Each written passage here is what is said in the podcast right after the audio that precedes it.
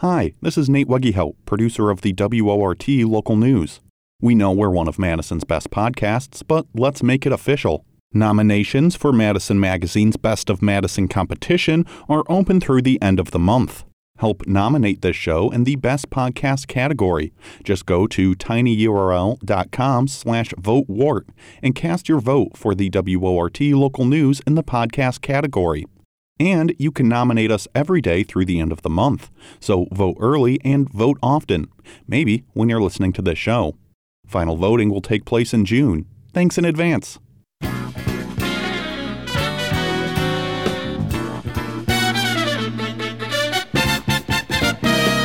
This is Christian Knutson and Sarah Hopeful with your local news, coming to you live from the WORT studios in beautiful downtown Madison. Here are tonight's headlines.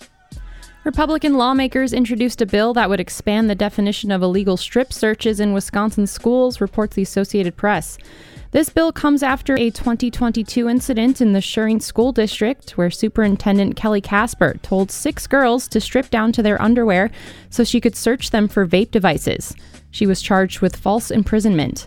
The charges for Casper were dropped because current law says strip searches happen when the searcher sees or touches a person's genitalia. These girls were still in their underwear. The bill will, would expand the definition so that this kind of search would also not be allowed.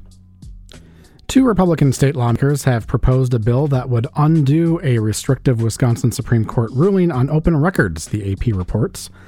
The bill would essentially reverse a ruling from the state's top court last summer, which limited when people who sue to obtain open records can get attorney's fees. In that decision, the justices ruled 4 to 3 that records requesters could only be awarded lawyer costs if a judge issued a formal ruling. But records requesters could not get those fees covered without a ruling, including in cases when the records were turned over before being ordered to by a court. The court's liberal justices dissented then, saying that decision would make it much more difficult for people to get open public records. Now, the sponsoring lawmakers are seeking to return to the earlier standard when requesters could recover their costs if an agency turned over records voluntarily after going to court but before a formal decision. This bill is circulating for co sponsorship, after which it will be formally introduced to both chambers. Governor Tony Evers will deliver his budget address tomorrow. Today, his office released more major policy planks in his proposed budget. Evers says he'll introduce a proposal to expand school funding by $2.6 billion. That's 600 million more than Republicans say they would reject, according to the Wisconsin State Journal. Hundreds of school districts have proposed raising taxes to better fund schools. This funding would increase reimbursements for special education costs and increase their revenue limit.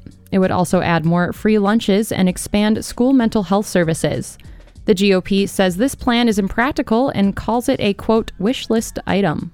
The City of Madison is launching a bilingual community connector program.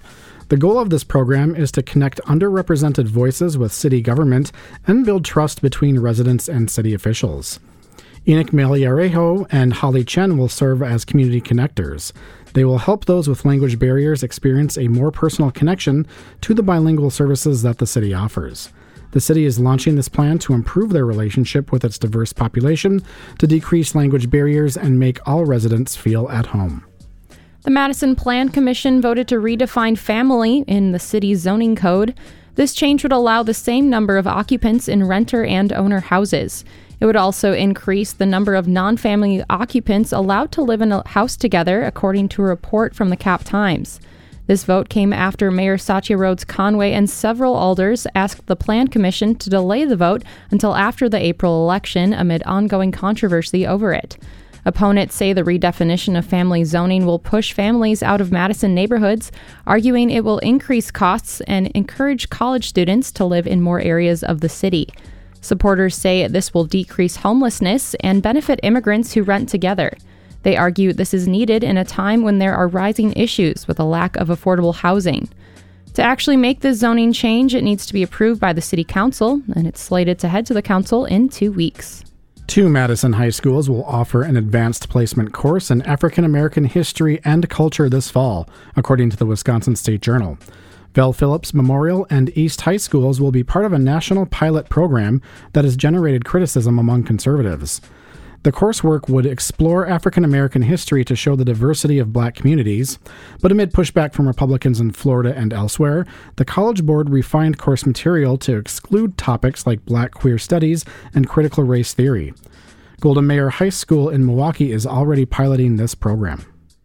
The spring 2023 primary is one week from today, but that's not stopping some early birds from early voting.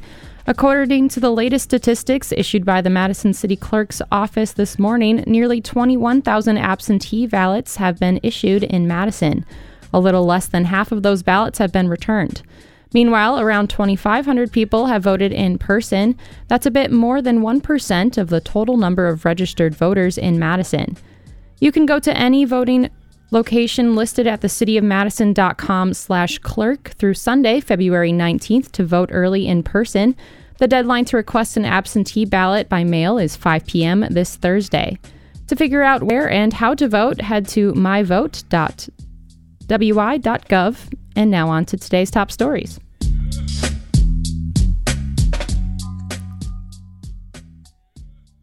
Family and supporters are demanding that the state and law enforcement agencies do more to find a Madis- missing Madison man. WORT reporter Greg Jabowski has more.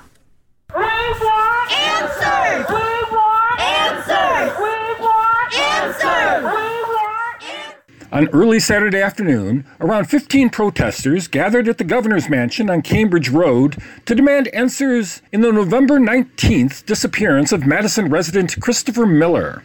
The 27 year old Miller was driving back to Madison from Rockford, Illinois, according to his family, in the early morning of November 19th. Then, according to a November 22nd media release from the Rock County Sheriff's Office, quote, on November 19, 2022, around 2:20 a.m., the Wisconsin State Patrol attempted to stop a vehicle for speeding. The driver, later identified as Christopher R. Miller, crashed into a traffic light in Janesville and continued driving until the vehicle became disabled on Interstate 3990 near Avalon Road. At that time, Miller exited the vehicle and fled on foot, and to our knowledge has not been seen or heard from since. Unquote.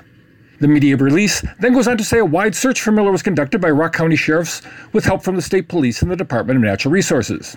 This has been the one public statement on the matter since Miller's disappearance three months ago. Tammy James, Christopher Miller's mother, was at Saturday's protest and had this to say. So we're here because we want answers and we want to sit down with Rock County and State Patrol from their reports because there's so many holes and a lot of things are not adding up. They won't do another ground search because they don't have enough credible evidence. He's been missing now for 84 days.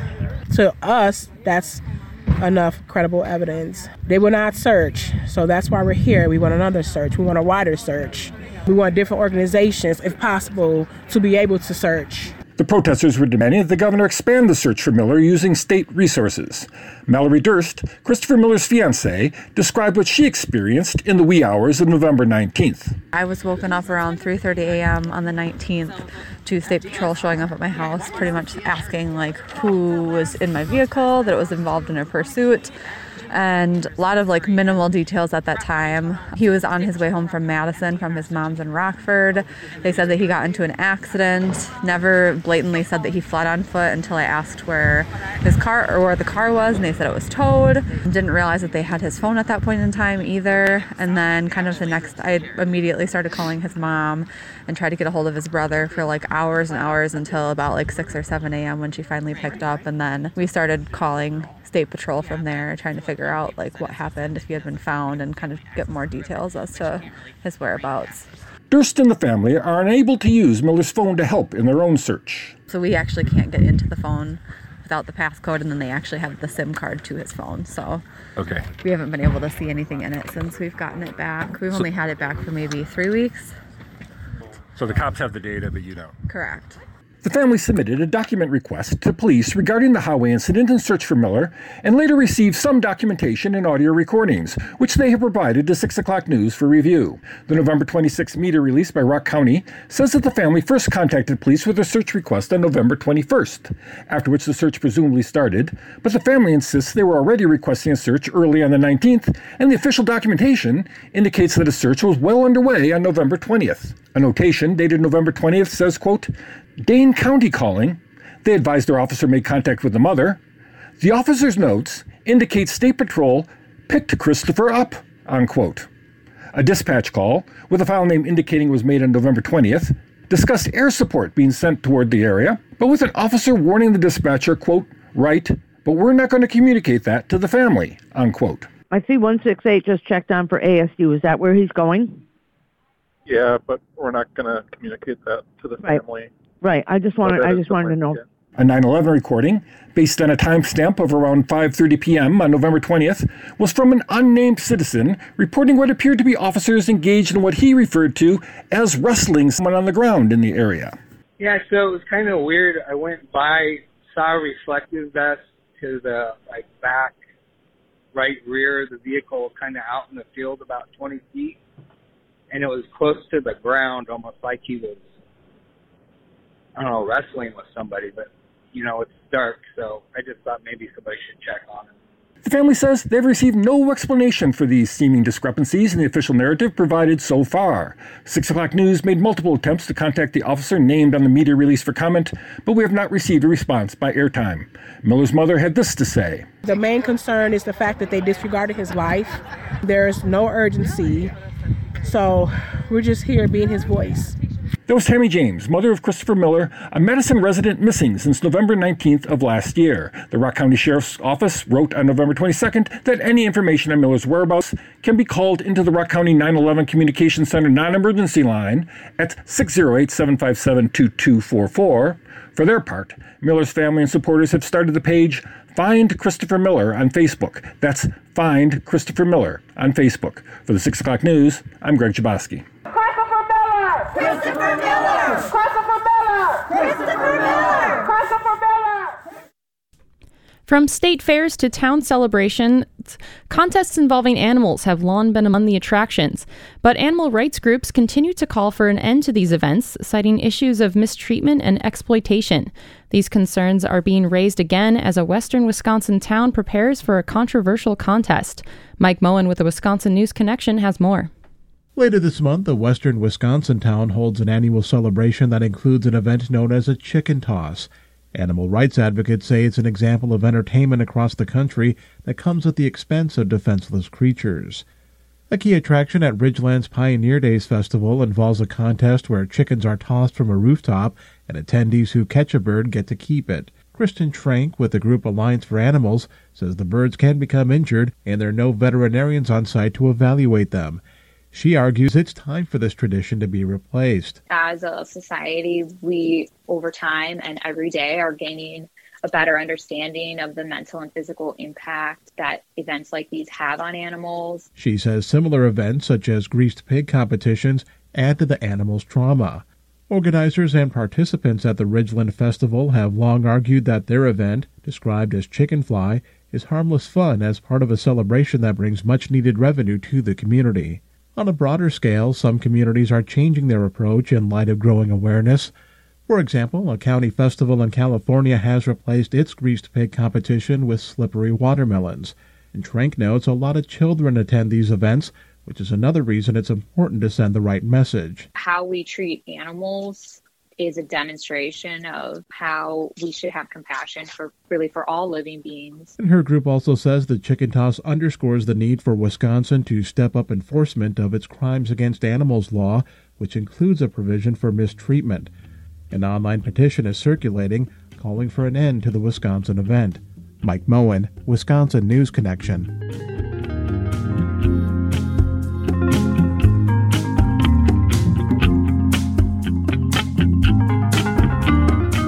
It's now 6:19 p.m. and you're listening to the live local news on WORT.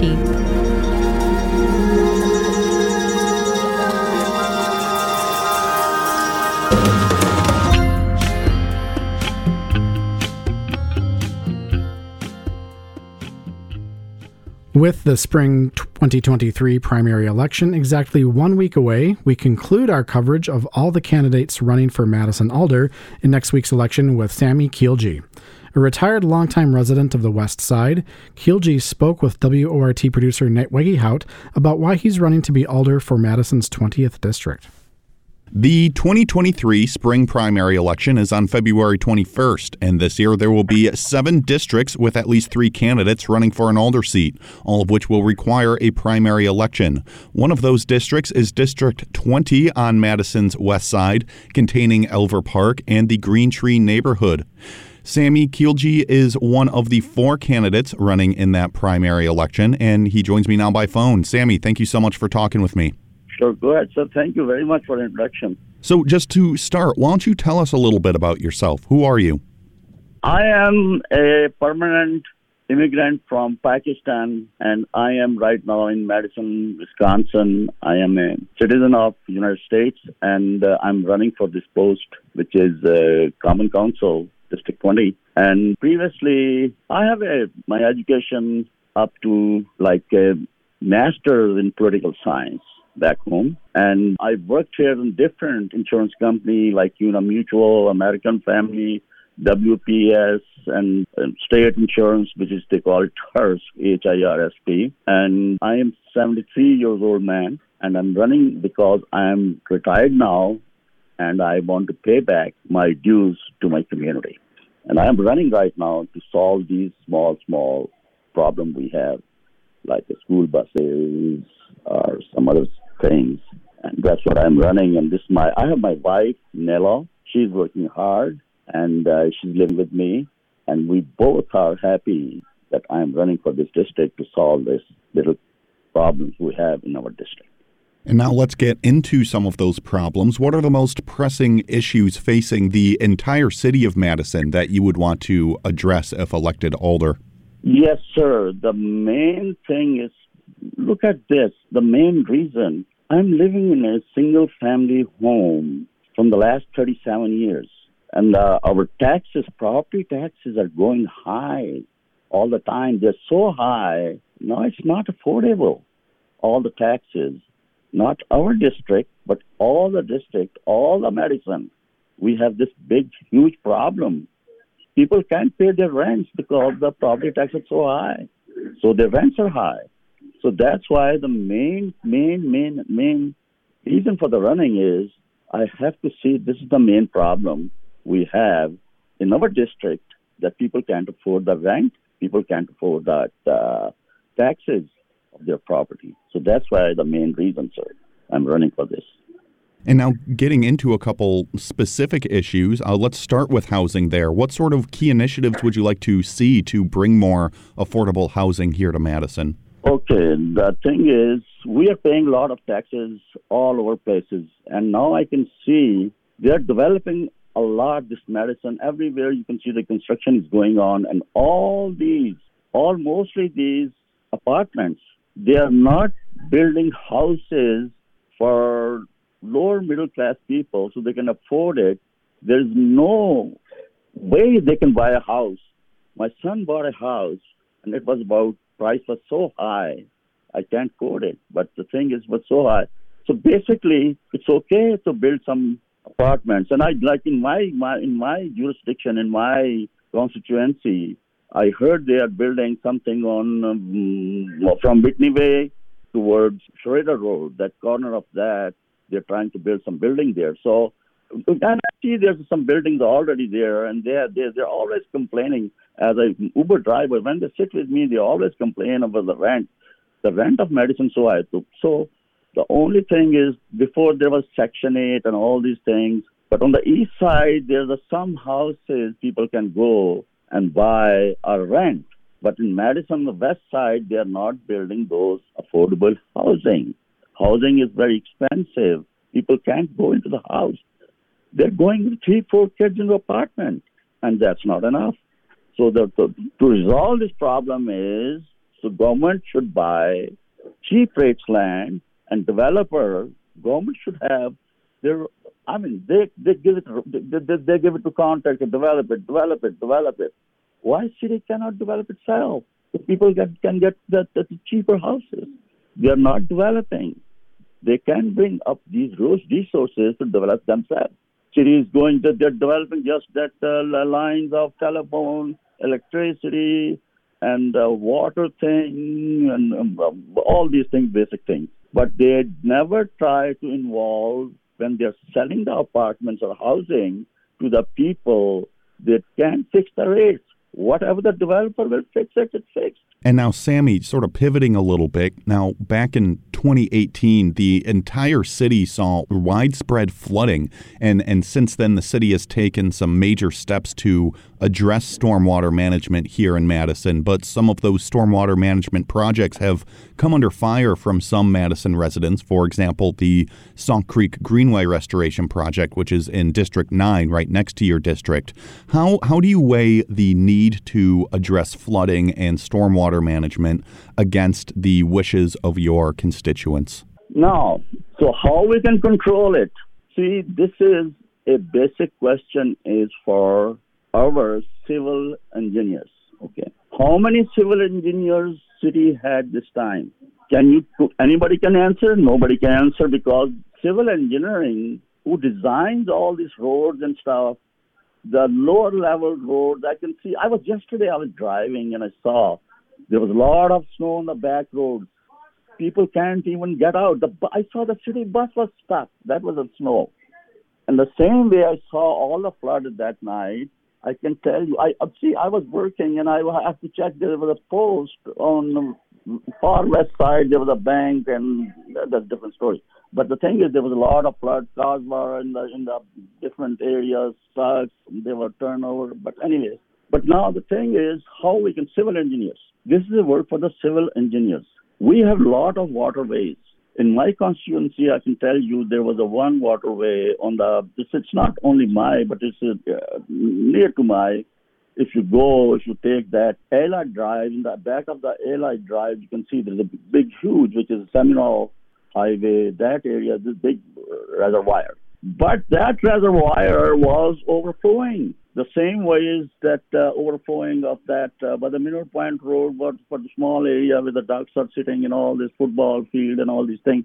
That was overflowing. And do have any way to control this whole water to stop somewhere to accumulate it. Instead of it was going all lakes and here and there but mostly it was not easy because at that time that flood system was all the gutter systems which take the flood extra water. They were all full and there was lot of blockage in there and that's why all the flood we saw so it is city's responsibility to control all that water by make a lot of reservoirs, small reservoirs, which is away from the city a little bit, and they can control the water.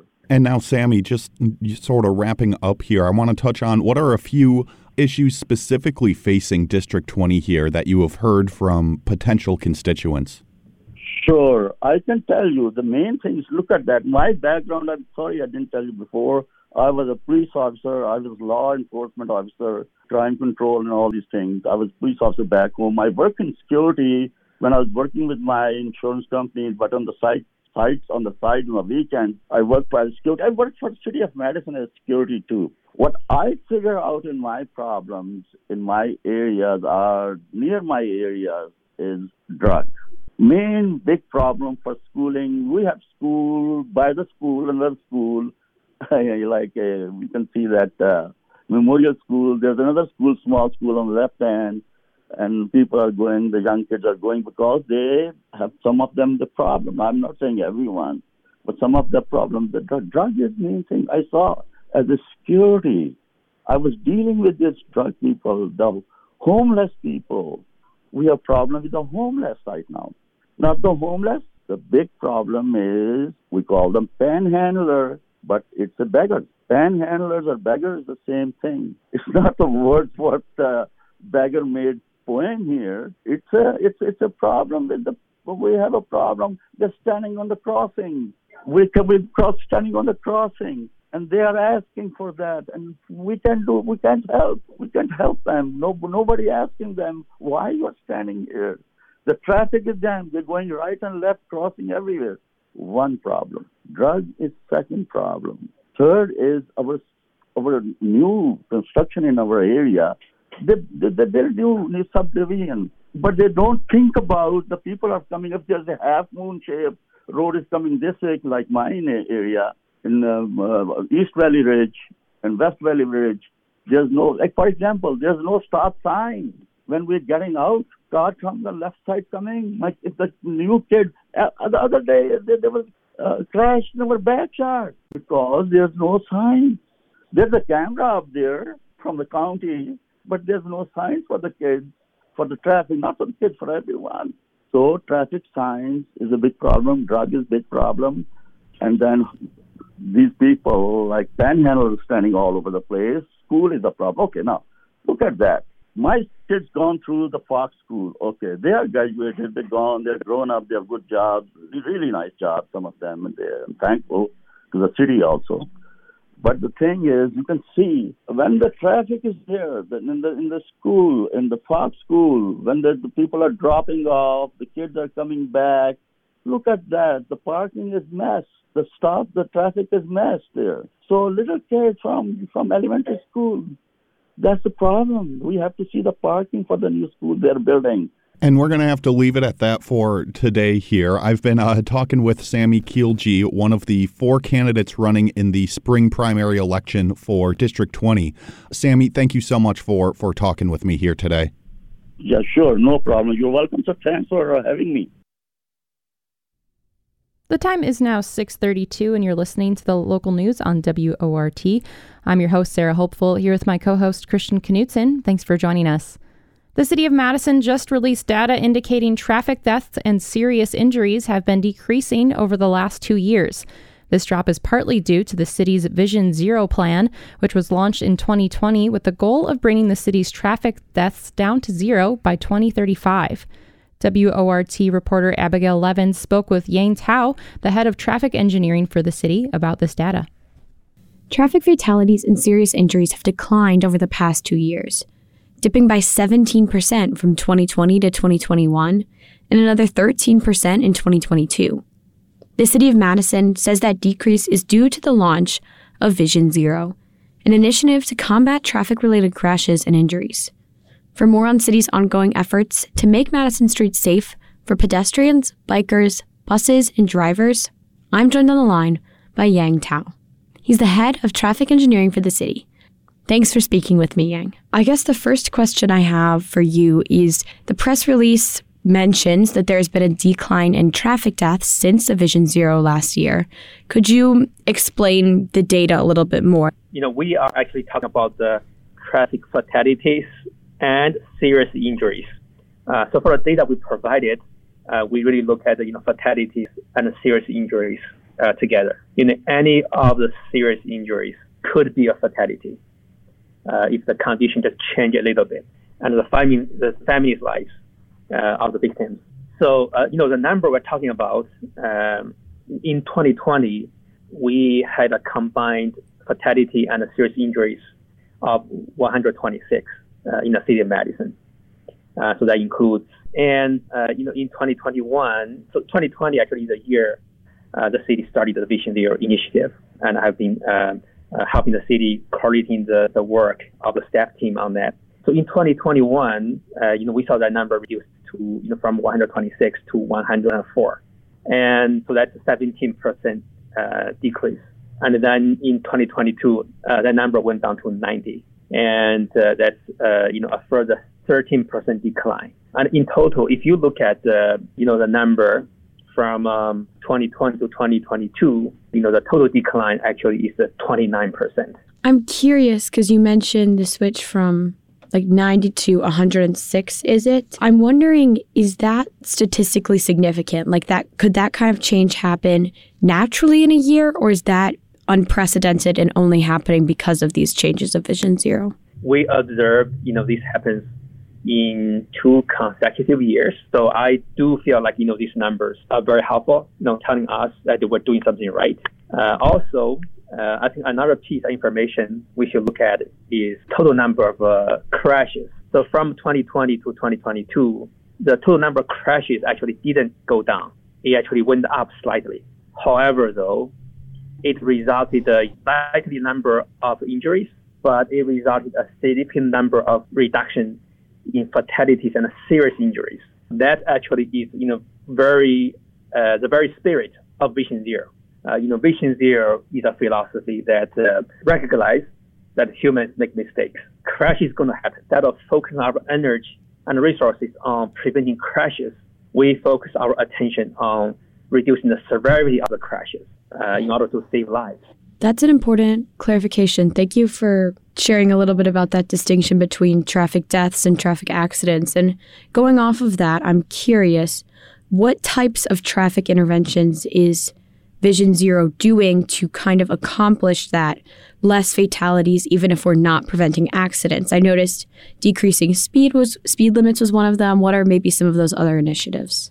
So we're really trying to address the issue from all different angles: speed management, uh, engineering, education, uh, enforcement, engagement. Uh, you know, we also developed a comprehensive Vision, Vision Zero action plan, and you know, in our action plan, we identified comprehensive, comprehensive strategies uh, in areas such as safe streets, safe people, safe vehicles, safety data, and safety-focused enforcement.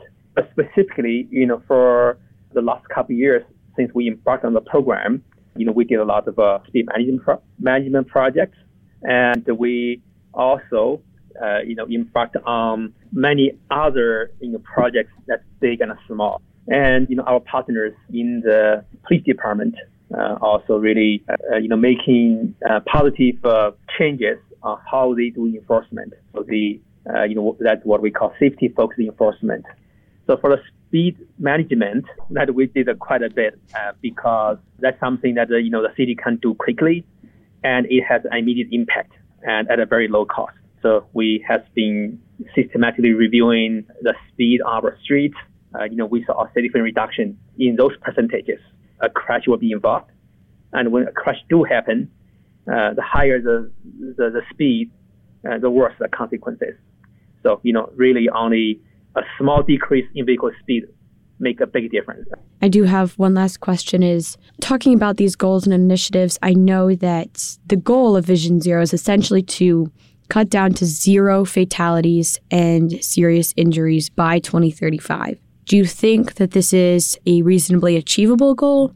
And what other initiatives are you guys looking towards in the near future to achieve this goal? Zero is the only accepted goal when it's coming to traffic fatalities and serious injuries. So really, uh, all of us, you know, really deserve to have the guarantee on safety and knowing that uh, we will be will be safe. It is, you know, a, a goal that's very hard to achieve, but you know, we are really encouraged by the you know experience we had in the last couple of years. Uh, you know, we saw the uh, you know significant reductions. Uh, you know, if we keep the keep the momentum going, you know, making more investments uh, on safety and continue to prioritize safety uh, as demanded by many of, of residents, it's not impossible to get there. Thank you so much for speaking with me. Okay, thank you. Could I maybe add on one more message? Yes. Uh, you know, I want to take the opportunity actually to thank our whole community for the collaboration on the success we've had so far. Uh, you know, it really, it's not just the city, it's the whole community. I want to encourage uh, residents and visitors continue to work together with us on improving roadway safety. So thank you. Thank you so much for speaking with me. Oh, thank you so much, Abigail. I've been speaking with Yang Tao, the head of Madison Traffic Engineering, about the decrease in traffic deaths since the Vision Zero plan launched in 2020. Reporting for WORT News, I'm Abigail Levins. Every Tuesday, we check in with the editorial staff over at the Daily Cardinal, one of UW Madison's student publications, to learn the latest news from campus. This week on Cardinal Call, producer Madeline Afonso spoke with campus news reporter Beth Shoop about the university's use of road salt to melt ice after snowstorms.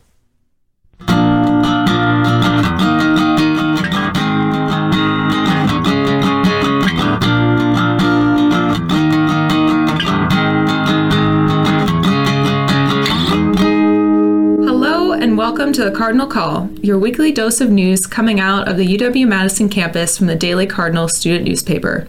I'm producer Madeline Afonso, joined today by campus newswriter Beth Shoop to talk about salt use on campus. Thank you so much for being here. Thank you for having me. Can you explain your story and why you wanted to write about it? Sure. So, my story is about the claims that the UW Madison was using an excessive amount of road salt in order to clear the roads and create a safe way for cars and pedestrians to drive and walk around. And comparing that with the environmental impacts that can come from using rock salt. A lot of them are extremely negative. And there were a lot of tweets and images shown of certain roads on campus that had an excessive amount of rock salt and just talking about how that could be a negative impact and what the university is doing to be environmentally friendly and some suggestions from the from some organizations that focus on the environment. Why was the UW accused of using too much salt and oversalting the campus? There were some tweets that were posted by some people around campus. I believe one was from either a professor or a faculty member, and there were images shown of a lot of excess salt, but it turns out that the images that were being shown were not necessarily the roads that the university was in charge of clearing and salting. And so that was actually just another Madison property owner's property. And so the university wanted to explain that that's not actually what they're doing. They do think about the environment whenever they're using different types of melting agents. They talked about using sand instead of rock salt and things like that, and just understanding when salt is actually the most effective. So the university just wanted to be able to show that they do think about the environment. What are some of the environmental impacts of using salt on sidewalks? So, what was explained to me is that in Madison, all of our sewers lead into the lakes, which means that anything you're putting on the road is going to eventually end up in the lake water, which is something that we all value here. It's a great attraction.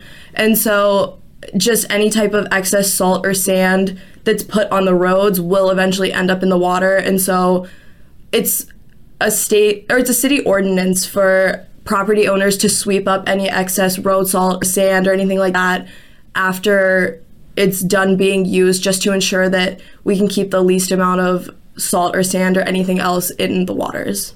How does the UW salt use mitigate environmental impacts, like you mentioned briefly? So, the salt use, like I said, it whatever it ends up in the water, it affects different ecosystems and can really harm different plant life and animal life in the water. And so the university tries to use things like sand to prevent things like that ending up in the water because the salt is more dangerous than the sand is. So just doing things like that and trying to think of ways to not use salt if possible. It's not rock salt isn't effective below certain temperatures, so pouring it onto the roads won't do anything if it's below a certain temperature. Not clearing snow off of the roads before putting salt down also makes it ineffective. So, just really understanding what needs to be done in order for salt to actually be effective before just dumping it on the roads is really important.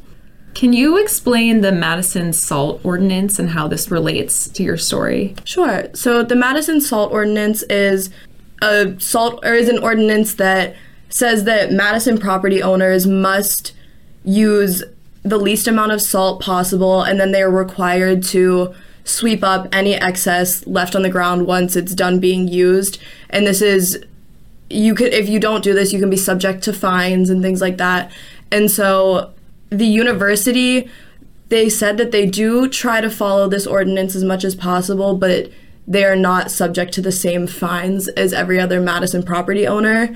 And so that was another issue that a lot of people were discussing in the Twitter thread. And so, um, yeah, it's just a way to ensure that the people of Madison are doing their job to keep the lakes and all of the waterways clean and reduce the salt usage. You mentioned the slew of tweets that you linked in your article why do you think this brought so much heat online? I think a lot of it was that UW Madison is a powerhouse when it comes to environmental initiatives. And so then people seeing these images of campus roads using all of this excess salt, which has extreme negative environmental impacts, it seemed a little contradictory. But as I mentioned, a lot of the pictures that were being showcased aren't of roads that are taken care of by the university. So I think just those tweets kind of stirred up a lot of discussion and the university has now tried to clear up that those aren't roads that they take care of and they're just other Madison property owners. How did the Clean Lakes Alliance marketing director, Adam Soderstrom, explain how oversalting affects Madison's economy? So, I talked about it a little bit. He said how when there's excess salt ending up in the water, it affects ecosystems, animals in the water, things like that. And a lot of people come to Madison or the greater Madison area to fish and just work with the water animals and things like that. And so, if all of these animals are dying, starting at the smallest ones because they can't eat the plants, and then growing to bigger fish that people are actually coming to Madison to fish for, if they can't have access to these animals because of the salt, then it's going to in turn affect Madison's economy. What did you find most interesting or surprising when reporting this story? I think the most surprising thing was probably just the way that I never knew all of the negative environmental impacts of rock salt. I know it's used all the time and it's a common staple that most people turn to, but there are a lot of alternatives. As I mentioned, using sand instead of salt. And I also didn't understand I didn't know that below certain temperatures you can't use rock salt because it just won't be effective. So then adding it is just causing environmental harm. And then I also had never thought about linking it to the economic impacts. And uh, Soderstrom actually went further to explain that this, if you, by sweeping up excess road salt, you're actually saving yourself money because then you won't have to continuously buy more. If you use the recommended one coffee, coffee cup's worth for an entire driveway, you're going to be using a lot less salt, which will help you in, in the future and it'll save you money. Is there anything else you'd like to share or think readers should know about this topic? I think the most important thing is just having people educate themselves on the environmental impacts. It's not a difficult thing for people to do. I think if it's if sand is just as effective but less harmful than rock salt, why not use that? And just seeing that the city is trying to do as much as possible to protect the waters that we all love to look at and love to do water sports in or see whenever it's frozen, things like that. So just understanding that it's not that difficult to protect these things and you're going to have effective alternatives that allow you to do that. So just educating yourself to make sure that we're all working together to make progress. Thank you so much, Beth. Thank you. That's all for our Cardinal Call this week. We'll catch you back here soon. Check out more news and stories at dailycardinal.com. This has been the Cardinal Call, created by student journalists at UW Madison.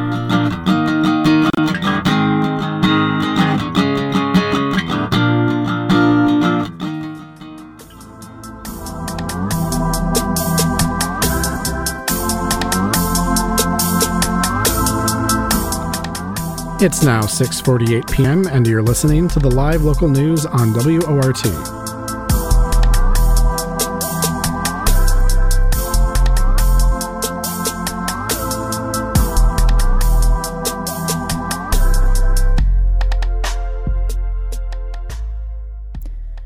Of skin, you probably think about that protective layer that covers our entire bodies. But for birds, skin can actually mean more than just that membrane, but harder feet tissue and softer feathers as well.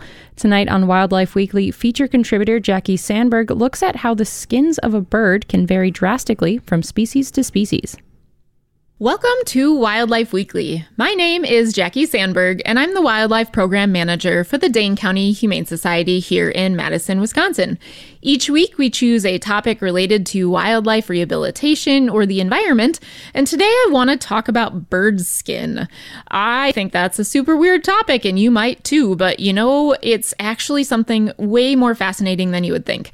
And I've been thinking about bird skin this week because we've been training a lot of new volunteers, new interns.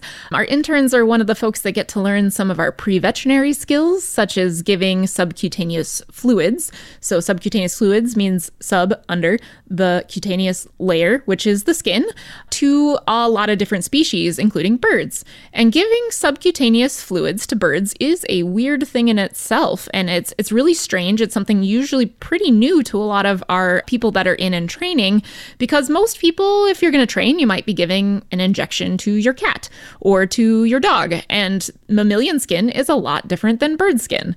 So I was thinking about it from that perspective, and also from other perspectives like husbandry. Right now, for example, we are keeping care of three bald eagles. And when I think of bald eagles, I think, wow, we really need to make sure we've got the right kind of cage set up for their feet, which is the first thing we pretty much think of. And that might seem strange, but feet are like the most important thing we have to combat or worry about in terms of their integrity in rehabilitation when we have raptors. And that's because raptors have very sensitive skin and they have very sensitive feet. And why? Because raptors use their feet all the time for lots of different things. So I've been thinking about our birds in care and thinking about how we prevent issues with their feet or like injuries or problems from husbandry, because it's very common in rehabilitation and education and zoos to get what's called bumblefoot or pododermatitis when you have very large birds, especially. So we were thinking about skin from that perspective. But then I was also thinking about skin from a whole lot of other perspectives, like what are the varieties of different parts of the skin or what can they look like in birds? So, wow, we could go forever, but we've got throats, neck pouches, wattles, combs, we've got the beaks, which are all different, the talons, the scales on their legs, and of course, the feather growth, which is the outer layer. So, you could think about skin in a ton of different ways, but I figured we'd just talk about a couple of them today for our segment here. And we'll start by talking about bird skin and giving fluids. So, the first thing I mentioned was our interns learning to give fluids under the skin. And our bird species, so I'll just take our raptors for example, they can be pretty tricky to give fluids to, uh, mostly because of the way we handle them, or, you know, it's a stressful procedure. But we are able to give fluids under the skin with something called, for example, lactated Ringer's, which is what you might potentially see in a hospital situation. If you think of like a banana bag and that's what you're getting because you're dehydrated, we have to do that kind of supportive care with our birds when they are first admitted. So, for that example, we might might use a small needle and a large syringe or a bag of fluids with an IV drip or something. So there are ways that you can give those fluids. One way is underneath the skin. And for birds, there's a few locations we give uh, safely. So you always, obviously, of course, would want to do this if only if you had a license or under the direction of veterinarians. It is very, very thin skin to get underneath. So it's different again than poking through your cat skin, which has quite a bit of thickness to it. For birds, it's actually more like tissue paper. So when I train interns about how to give fluids appropriately to birds, you know, you're just barely gracing the surface. It is very, very thin, easy to tear. You know, birds have adapted to have this very small layer of just tissue paper thin skin that covers the body. Different colors sometimes, different thicknesses in different places, but typically out from that, you'll have your feathers, which are all coming from a feather follicle, the feather shaft.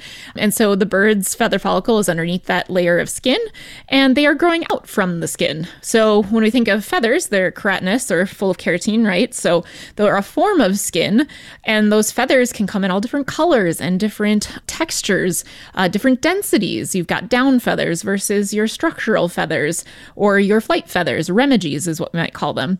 And so those are all different types of outgrowths of the integumentary system, which is skin. So we've also got the eyes, we've got the bill, the area around the eyes. Um, we've got a lot of different sensory nerves underneath different parts of the skin. So when we were talking about bird feet and the sensitivity of things like raptors in rehabilitation, they have papillae on the bottom of their feet, which are these little outgrowths that have uh, specific nerve sensory functions, some of which might be uh, adapted to prey, for example. So, if we think of something like an osprey, an osprey is going to eat primarily fish as a raptor. And they actually have some pretty specialized structures at the bottom of their feet that are sandpaper like in texture, which allow them to grip onto their fish better than something like an eagle would, which can, sometimes they drop those. We also have some birds that have longer toes and longer talons, or ones that are really adapted to to catching a certain type of prey. So I think of accipiters like our Cooper's hawks and sharpshin hawks, they have extra long toes with extra long outgrowths in each of the digit sections to be able to grab on to birds effectively because they might eat a lot of songbirds, which the beak is also part of the integumentary system. So it is part of the skin system. Some beaks are really, really large, honking beak on an eagle is really big and it's really sharp at the end. But it's going to be a lot different than something like your cardinals, which are really thick, but they're not hooked like raptors are, but it's meant for eating seeds and for breaking seeds open. So, you know, essentially we've got different functions for different types of skin and in all these different places. You might have a neck pouch that poofs out. Sometimes we'll see that in species like uh, prairie chicken, for example. They would have a lekking display, which is their mating display, where they poof out their neck pouch. And that's really cool. Sometimes they're brightly colored. I think of our turkeys that have the wattles and combs. Uh, those are just really weird, strange skin outgrowths that are probably through sexual selection. That's probably how they evolved, but those make, you know, the male birds look really good, or they use some of that in their mating displays. So, those are some typical types of forms of skin. There's so many more that you could go into depth on, but I think uh, most importantly, we're looking at feather quality and rehabilitation, foot condition, which uh, we want to avoid that pododermatitis where lesions might open up on the bottom of the feet if you have, you know, poor husbandry or if you have the wrong size perches for raptors or the wrong type of substrate, because in the wild, they're not dealing with the same substrate over and over again. They're out there flying flying, they're landing on branches, they're all different. And so their sensitive feet actually can cause problems in rehabilitation. So for us, it's mostly feather condition. You know, are their feathers in good good care? You know, those are going to molt out at different times of the year on different schedules or you know, are their feet in good condition? So we catch them and do preventative foot care actually once a week on all of our raptors. But we're also looking at all of the other types of skin to see if there are other problems ongoing. Sometimes they're outgrowths, sometimes they're lesions, sometimes you've got a bacterial infection. There's so many parts of the skin that you have to cover. We want to make sure that all of them are covered appropriately and that that bird has adequate time to rehabilitate from whatever skin injury they came in with or one that they might get from husbandry or care. So lots of different things to talk about here today and to listen about. But bird skin is cool. That's I think the the bottom line is that there's a lot of different parts of birds and the skin has probably some of the most variety, which is amazing to me. And it should be appreciated, I think, because mammals are a little bit more boring. Anywho, here's our WORT segment for today. We hope you enjoyed listening here. And uh, thank you for listening in to Wildlife Weekly. And if you have any questions about wildlife or rehabilitation, give us a call at 608 287 3235. Thanks for listening. And that does it for our show. Thanks for listening to WORT's live local news at 6. Your headline writer and interviewer was Abigail Levins. Your reporters were Greg Jabowski and Mike Moen with Wisconsin News Connection. Special thanks to feature contributors Jackie Sandberg, Madeline Afonso, and the editorial staff at the Daily Cardinal. Dylan Brogan engineered the show. Nate Weggy helped produce this newscast. And Charlie Pittman is the news director at WORT. I'm your host, Sarah Hopeful. Stay up to date with the WORT local news podcast. Make sure to subscribe tonight. And I'm your host, Christian Knutson. Up next is Spanish language news with Nuestro Patio. Good night.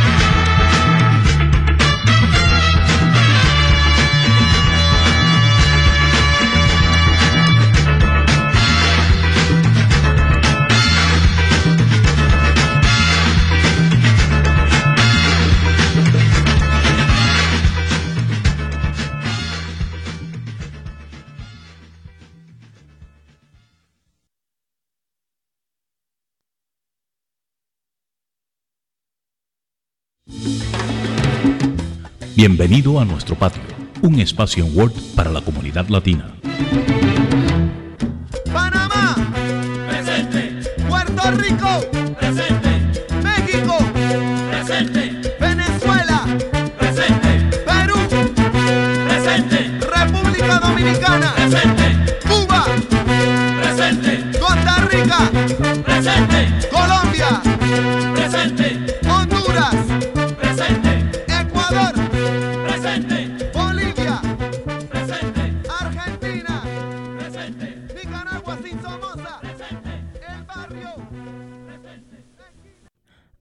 Hola, hola, muy buenas noches y bienvenidos a una edición más de En Nuestro Patio, el programa en español de WORT 89.9 FM, la radio comunitaria.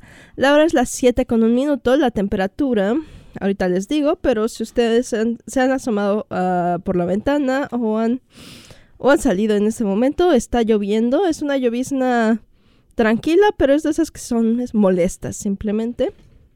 Eh, estamos a 7 grados centígrados con una sensación térmica de 3 grados. Eso en Fahrenheit son 45 con una sensación térmica de 37 grados Fahrenheit. Está tibio el día, de hecho sigue siendo inusual, estamos en febrero. Em, el jueves, si tienen la posibilidad de no salir, no salgan.